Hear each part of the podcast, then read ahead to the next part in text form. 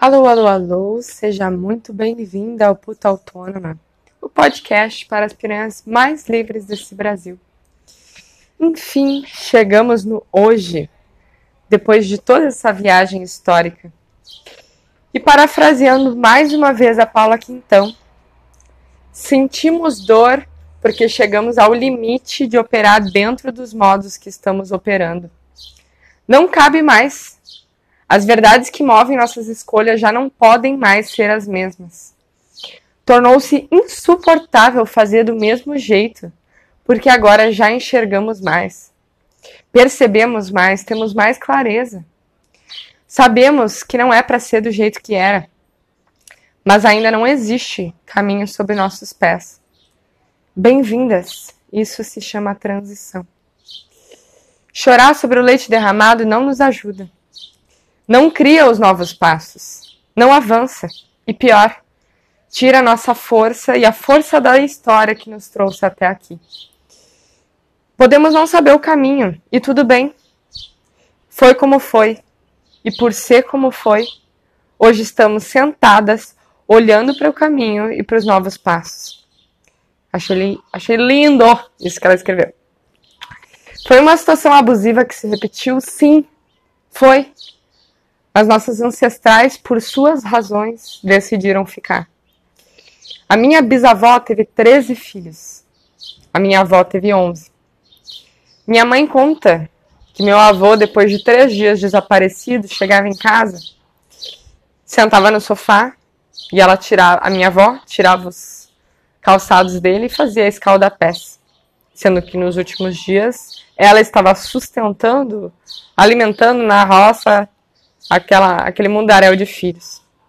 A minha mãe, já pequena, ficava puta com isso, né? Ela me contou. Me contou que ficava puta vendo isso e xingava a mãe dela. E ela decidiu fazer diferente com a vida dela. Com 14 anos, ela saiu de casa.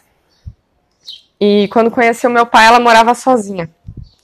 A família dele achava que ela era prostituta porque ela morava sozinha. Eles são super religiosos, né?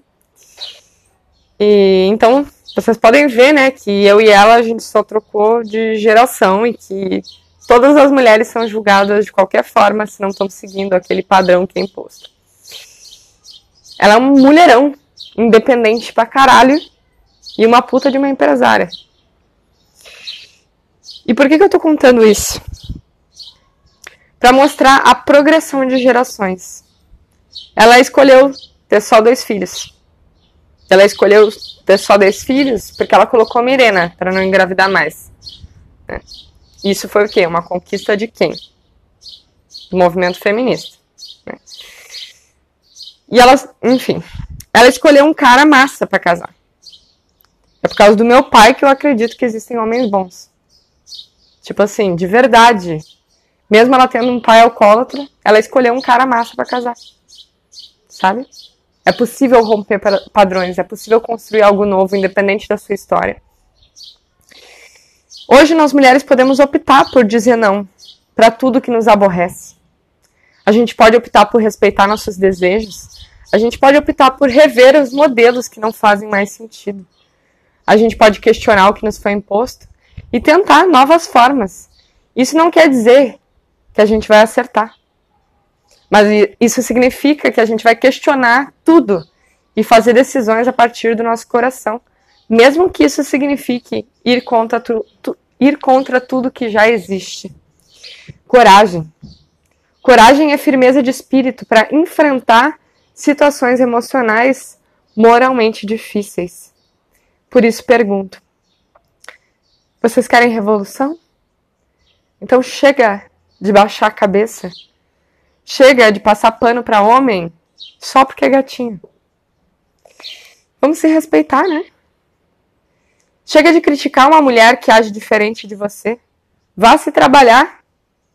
Chega de aceitar ser desrespeitada porque sempre foi assim. Chega de se comparar, chega de competir, chega de criticar a sua mãe. Chega de educar sua filha para ser princesa. Ensina ela a ser mulher em todos os seus arquétipos. Se acolha, se proteja. E para terminar, eu vou recitar algo que eu já postei uma vez e talvez uma galera não tenha conseguido ver. Se és uma mulher forte, prepara-te para a batalha. Aprende a estar sozinha, a dormir na mais absoluta escuridão sem medo. Que ninguém te lance cordas quando rugir a tormenta, a nadar contra a corrente. Treine-se nos ofícios da reflexão e do intelecto. Lê, faz amor a ti mesma, constrói teu castelo, o rodeia de fossas profundas, mas lhe faça amplas portas e janelas. Ampara, mas ampara a ti primeiro. Guarda as distâncias, te constrói e te cuida, entesoura o teu poder, o defenda, o faça por você. Te peço, em nome de todas nós.